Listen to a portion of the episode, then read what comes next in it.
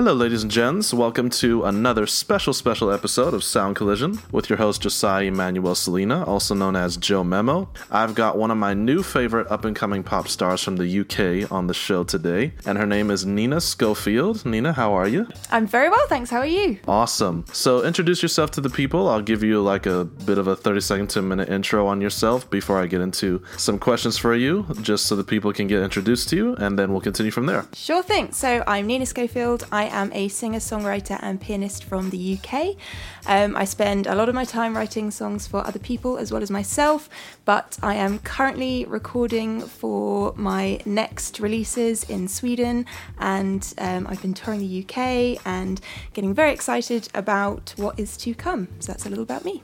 Nina is a really amazing discovery. I was like listening to her album Shapes on heavy repeat. And when I listened to it front to back, I was like, this album sounds, from a production standpoint, very close uh, to Daya's Sit Still Look Pretty album. And then vocally, I felt like you were a blend between a dance artist from South Africa named J-Jo. Okay. And and I think also also Dea as well. I do understand the Ellie Goulding reference as well. I think that's a great comparison. But for some reason that that's just how I felt when I heard it. I was pleasantly surprised. I did not find one bad song on the project. yeah. I'm not one to lie to people and I am an album person. So when I do find an album that I don't find one song that I don't mind not skipping, it's it's pretty pretty amazing. I want you to get the people very quickly familiar with that project because since it's your your main one on the market at the moment. What was your inspiration behind that project? How much time and effort did you have to put into that project? And then a little later on I'll ask you a little bit into your background and inspiration, how you get started. Sure. So that that album really was a labor of love. Um, I did not live in London at the time when I was recording it, but I was driving back and forth um, pretty much every couple of days to um, to try and work on it with the producer Joe Pereira up in London, and um, it kind of um, started out as a project. I knew it was going to turn into an album, but it kind of started out as let's just see what happens. And and um, I had some songs that I'd already written, um, things like uh, "100," which is the first track on the album, and "HIH," which is the the final track on the album. I'd already written these songs, and I knew I wanted to get them produced for a project, um, but I didn't know what it was going to turn into. Um, and um, I ended up writing a few songs like Lost All Feeling and Come Down with Joe Pereira. And it just started shaping into an album. And at the same time, I was getting to know the, the label that was uh, going to eventually release the project. And the timing all kind of came together, and we were like, you know what, let's make this an album. And uh, yeah, it kind of went a bit mental from there. And I, as I, I say, I was up there in London working on it as much as I could, as often as I could. And suddenly we had these these tracks, and um, it just made sense to me to call it Shapes because it was like the shapes of my life at that time. And it explores the relationships that I had with other people and the relationship that I had with myself at that time as well. Awesome. I noticed what made you a breath of fresh air to me personally because I listen to a, a hella ton of music. My collection's probably like 20,000 or more songs, but yeah.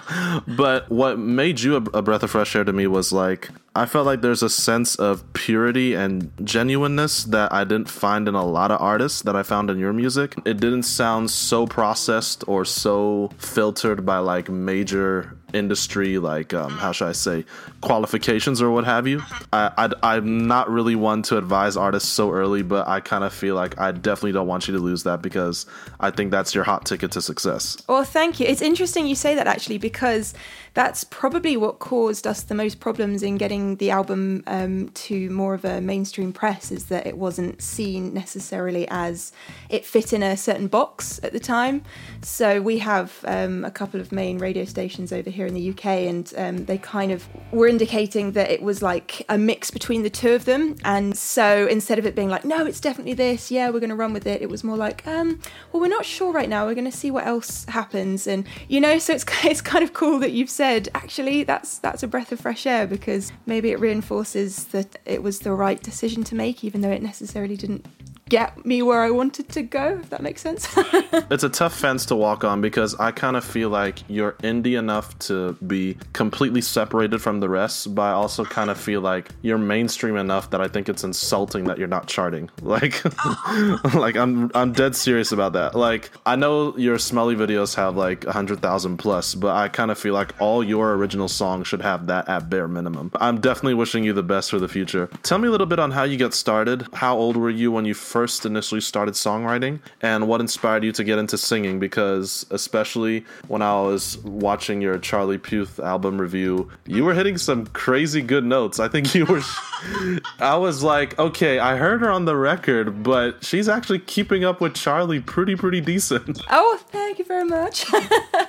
yeah, so I started singing. Well, my mum tells me I started singing when I was in the pram. So apparently, um, she'd be pushing me along and she'd hear me kind of just making up little melodies and she'd think, hmm, okay, she's not just, you know, screaming or like making weird noises. She's actually doing something. And she was a pianist and she had a piano in the house. So I grew up with music and uh, it just kind of seemed a, a, natural progression, I guess. I can't remember not being able to play the piano, which I guess is a, a lovely thing to be able to say. And I just started writing as soon as, as I could, I guess. Um, and I wrote my first proper song that I really thought, hmm, actually, maybe maybe I'm I'm okay at this.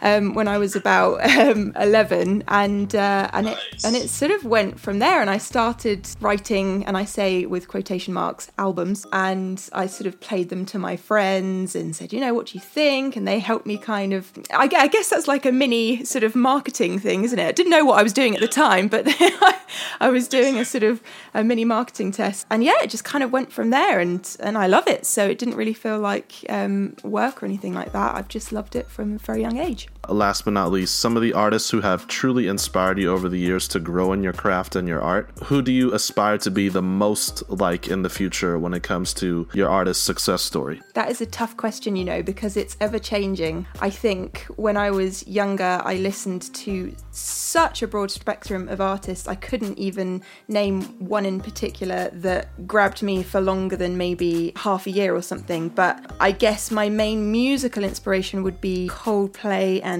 Imogen Heap. Elements of different artists' songs like Life on Mars by David Bowie and yeah, it's a really difficult thing to, to button down. But I also grew up listening to, you know, people like Britney Spears and Christina Aguilera. And, uh, you know, when I'm a child, these, these were my idols. You know, I was growing up listening to pop music, and pop music is, is what I really, really, truly love. And they were the, the big singers at the time, so of course I listened to their records. But alongside all of this, I was also learning to play the piano classically and I was learning to sing classically. So I also listened to a lot of classical music. Yeah, that kind of, it was a bit weird, kind of it's sort of all mishmashed into one big inspiration for me. That is amazing. And uh, currently, funny you mention Christina Aguilera because I'm currently going through her masterclass for the art of singing. And oh, really? She is a real masterful teacher at just being natural and finding the beauty and imperfections when it comes to creating art. And yeah, and then of course, I know there's a lot of stereotypical people out there when it comes to the mainstream industry, but I always tell them never let a person's genre fool you into thinking that they're not listening to a wide variety of music because most of the time they truly are and that's that's what makes them great at the end of the day. That's so true. You know when i was growing up as well i listened to a lot of dance music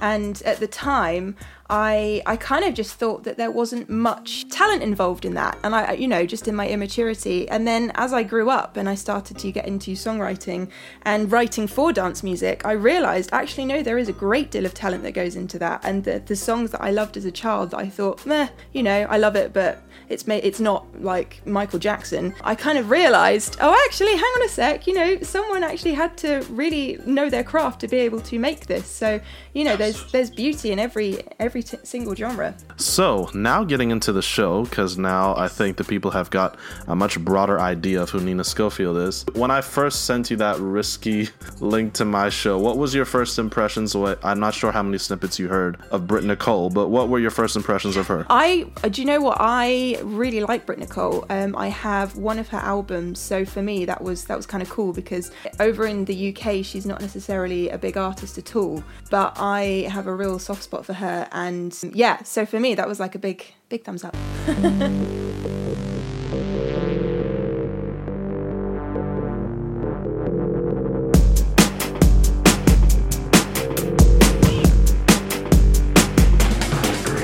Did you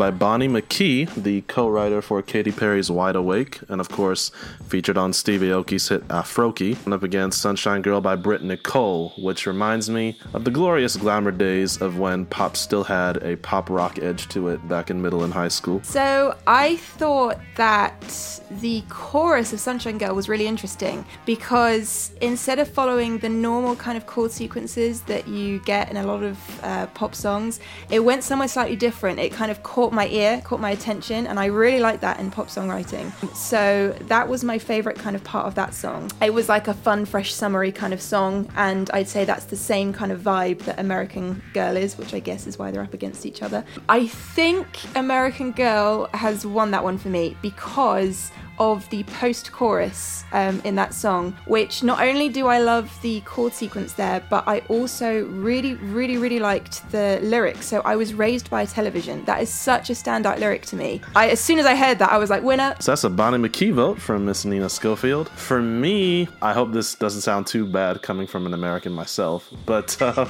um, American Girl, I do think is kind of the, excuse my language, the sad description of the the typical typical Southern American hoe. and that's pretty much how they were raised and how the sexy redheads of the South kind of behave. Especially the standout line to me was, I don't listen to mommy. So that pretty much sums up everything else she said in the song.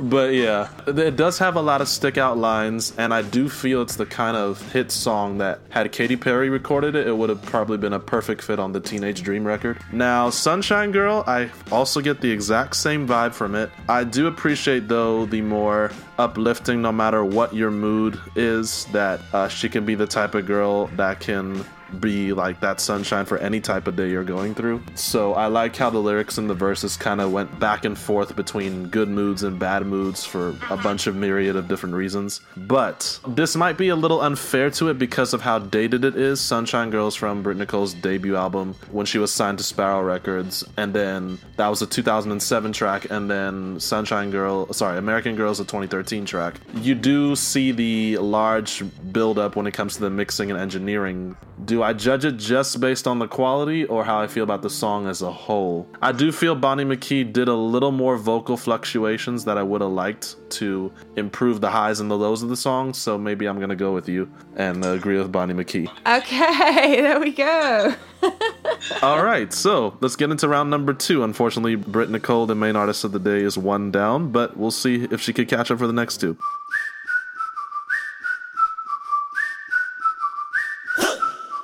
Could dress up to get love, but guess what? I'm never gonna be that girl who's living in a Barbie world. Could wake up and make up and play dumb, pretending that I need a boy who's gonna treat me like a toy. I know the other girlies wanna wear expensive things like diamond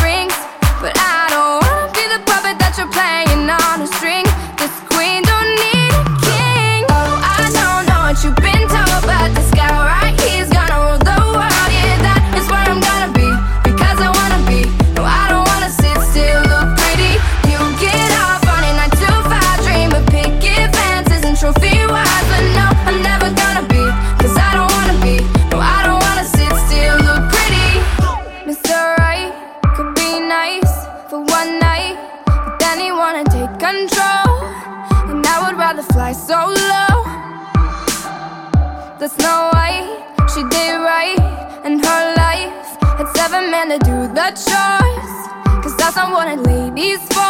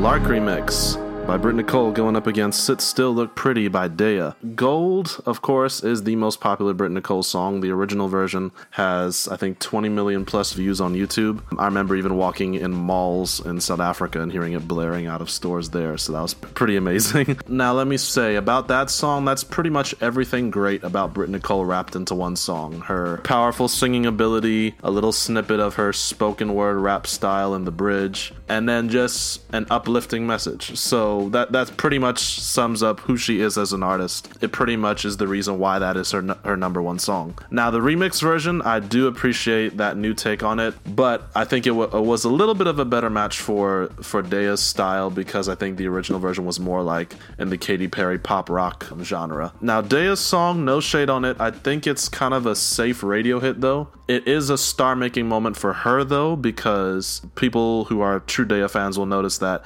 that was actually on her original independent EP and surprisingly, if not all the tracks were saved for her major label debut release. So that's how impressive that EP was. So um, that's one of the songs that was saved, and the quality is amazing, especially the fact that it was pre recorded independently, I think was phenomenal. But like I said, it didn't have the production for me didn't carry as much layers as even the remix version for Gold did. And it had like this rising, pulsating synth to it as well that kind of made me prefer it just by a tiny bit, so I'm going to give it to Britt. What about you? I totally agree with you. The standout moment for that was just as soon as Gold came on, I was like, yes, this is a tune. It's such a good song. It's it's the song that introduced me to Britt Nicole, so um, you know I have fond memories of it. I've not heard of that remix before either, so that was kind of interesting and a fresh listen for the song. But um, I think it just shows off not only her voice but the the writing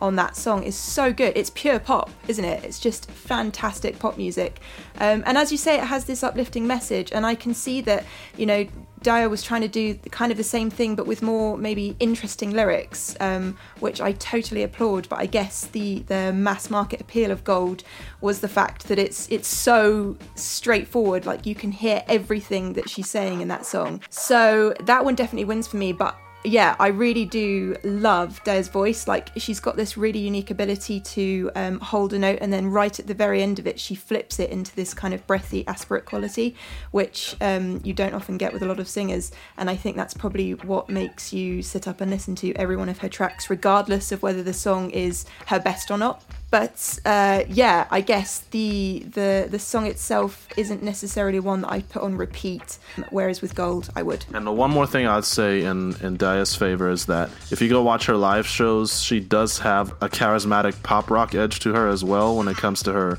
her vocal presentation style, and uh, it does give me high hopes for what my daughter might be like because she's a Punjabi white mix, and then my wife is Pakistani Punjabi. So maybe my daughter, maybe my daughter might end up singing like Daya, which will make me proud. exactly. So anyhow, that round goes unanimously to Britt, like the first round went unanimously to the opposing vote. Now, for the final round, it is locked 1-1. Makes things even more interesting for the finals. Here we go.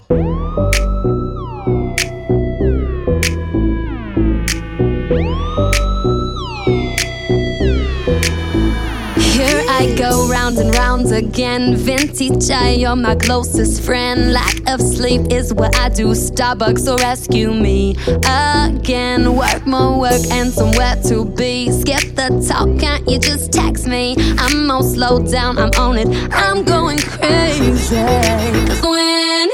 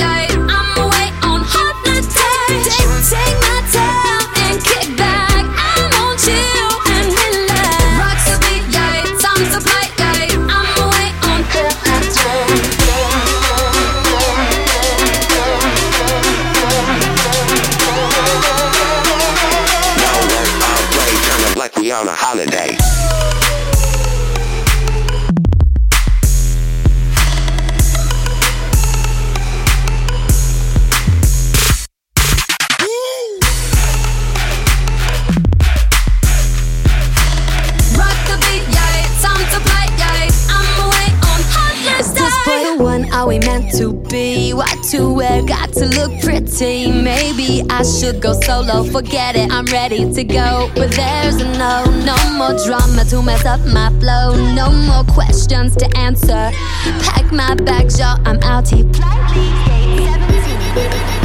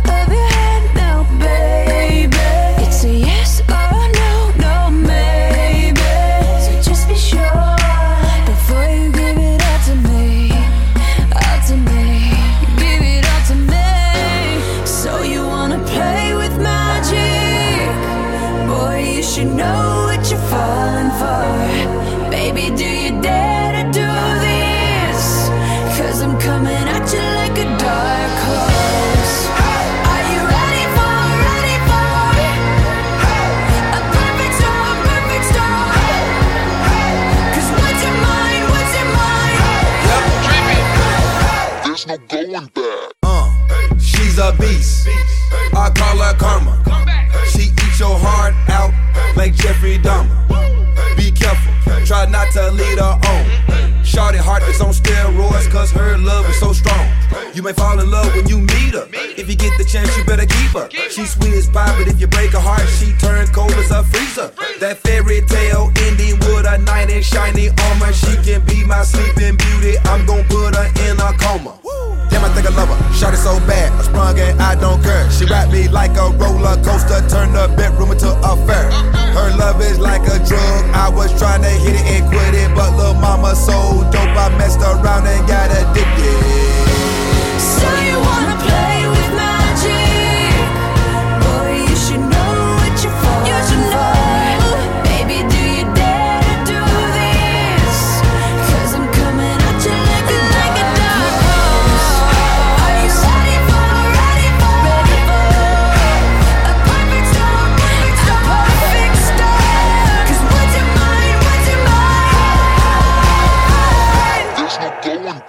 There's no going back now. We reached the end of the show. Dark Horse by Katy Perry and Juicy J up against, I think it's the My Kid Brother remix. That's right, by Holiday. So, not by Holiday, Holiday by Britt Nicole.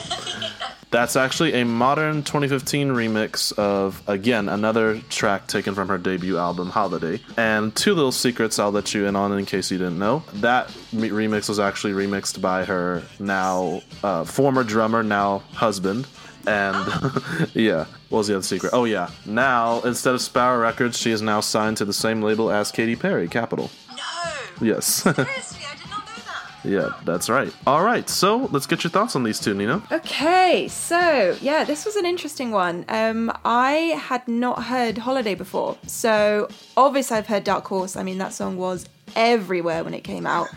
Um, so yeah, this was an interesting one for me because I had a slight bias towards Dark Horse anyway because I know it and love it.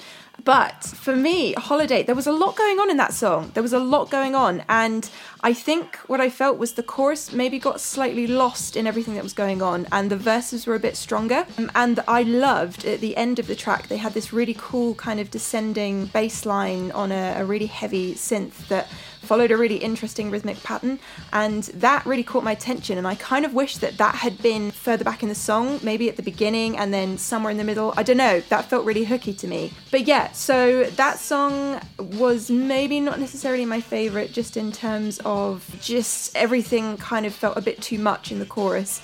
But I appreciated so many different elements of it. Um, so, really good job. But Dark Horse is going to be my favorite for a couple of different reasons. The first one is its simplicity. It is such a simple song when you break it down and you really listen to it. It's so simple. And yet, each hook in that song is really effective. It's like you could separate all the different hooks up and they could in turn be the main hook in another song. And I think that is so special. And that song, it just kind of captured something when it was released. I don't know what it was. It was like there was this magic about it. Um, and it was so different from Katy Perry, even though, you know, it's still technically a fun pop song in terms of its lyrical content. I don't know. It just it's called Dark Horse and it's kind of a dark pop song and I love it. I have to choose it. Now, I'm going to half agree with you and half disagree with you. um, now, what I'm going to say about Dark Horse is that, in a little partial agreement to what you said uh, to back you up there, I do think Katy Perry's verses were much weaker than Britt Nicole's verses, Right, but yeah. her chorus was her standout. I don't think there's any comparison. As fun as the chorus for me is on Holiday, I think there's no comparison to how Yeah. bright and pulsating Katy Perry's chorus is. And that's why she's one of the queens of pop because her knowledge for formulating choruses that stick you brain dead for life is kind of her number one trait. So if nothing ever stands out to you about a Katy Perry song, you will remember the chorus. You found simplicity to be its strength. I found simplicity to unfortunately be its weakness. Um, I think Holiday was such a much more well layered track um, that I feel would be a ton more interesting in a live setting as opposed to Dark Horse. I feel like Dark Horse, once you've heard it once, it's kind of like it, while Holiday will probably want to make you keep coming back to hear any production points you might have missed. This is tough for me because I have like a pros and cons list for both songs, but I think the only one that is edging it for me is the more interesting production. So I'm gonna have to go with Britt on that one. Okay. So, which means it's a dead end lock, which means no result. So, Britt Nicole has tied with what we deem to be the mainstream standards. So, how do you feel about Britt as we close out? Do you feel that she's on par with these artists or has some room to grow? Or what would your advice be for her as an artist? Before I answer that question, can you tell me when Holiday was released compared to Dark Horse? You talking about the original version or this remix version? The original version. 2007. 2007, interesting. I think Britt Nicole does what she wants. I, I think she encompasses pop music in her own way, and and in that sense, she does stand up to to the mainstream. But I think there's always this element when you're listening to her that she, you know, she's doing what she wants to do. And sometimes when you listen to a pop artist, it kind of sounds like they're doing what they've been told to do. So in that sense, I think she definitely stands up to the mainstream. Yeah, I think we listened to some really really strong songs today, but my overall favorite is Gold. So I think that probably answers your question. That is the superior song, and that actually is the song and the album that got her signed to Capitol in the first place. Capitol, I'm not even sure was giving her attention on her first two albums, anyhow. So There you go. I would say, yeah, I do get the sense that Britt also is doing what she wants to do, even though you notice that she is deeply inspired by almost every major pop artist out there. Yeah, You could also tell that there's a sensibility, like I described about your artistry earlier, of genuineness and purity that you feel like she's doing what she wants to do, and you don't feel like she's enslaved to a ton of label expectations. For sure. And it's still possible to do that in pop music. I think a lot of people don't understand that you can be a pure pop artist and still be doing what you want to do. I think a lot of people think that as soon as you do that, like you've sold out or you're being controlled by some dude, you know, at the top of the chain. This might be the most rebellious example, but I think the last artist to really show us that, in my opinion, was probably Lady Gaga. So, yeah, she was like, we hadn't gotten an artist like that probably since Madonna prior to that, who could really like be with mainstream standards, but at the same time, like do whatever the F she wants. So, Absolutely. Yeah, no shame in that. I want people to know more about where they can find about this amazing album called Shapes by Nina Schofield. I want them to know how to find your website because your website is amazingly designed. Shout out to Time Studios for that. And um, And yeah, so give the people all your social media links, uh, where to find you, uh, how to keep posted for your new project, and then we'll sign out of here. Okay, great. So you can find me on my website at www.ninaschofield.com. You can find me on Facebook. It's forward slash Nina Schofield Music. You can find me on Twitter and Instagram. It's the same thing at Nina underscore Schofield. You could Snapchat me. It's just Nina Schofield. No spaces, no nothing. Is that everything? There's so many new social medias these days. I can't keep up. I like how your website keeps it simplified because mo- most people's websites nowadays probably have like 10 to 20 social links. Your only has the m- the main three, which most people really care about. Yeah, well, I reckon if you're going to find one, you're maybe going to try and, you know, find out what the others are. You, you, you'll find me. If you just Google me, it comes up. And then, uh, last but not least, one final question I wanted to ask you, which I forgot to ask you before. What was your first live experience like when you had to share your first original song live? What was that like for you?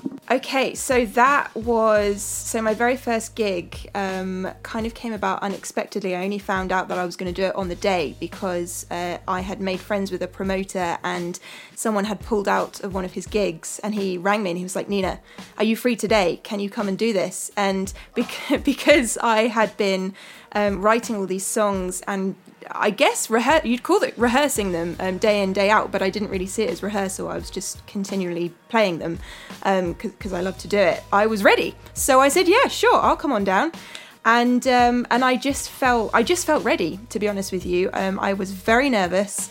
Um, but I, I I just had my piano and myself, my voice, and I got up there and and it was like I was life paused for a moment. You know, I was taken to another place, um, and it wasn't like a massive audience. I think there were about I don't know 50, 60 people there, but that was enough for me. You know, I got the bug from doing that. I was like, yeah, okay, this is what I want to do. And ladies and gentlemen, that's the perfect way to end the show. A real dreamer can perform for 10 the way they perform for 10,000. so yeah, you get the same butterflies and that's how you know you, that's what you should be doing for the rest of your life. Absolutely. So anyway, Nina, it's been an honor having you on the show. Thank you for being my most high profile guest. I'm going to remember this for life. Oh, thank you. Thank you so much for having me.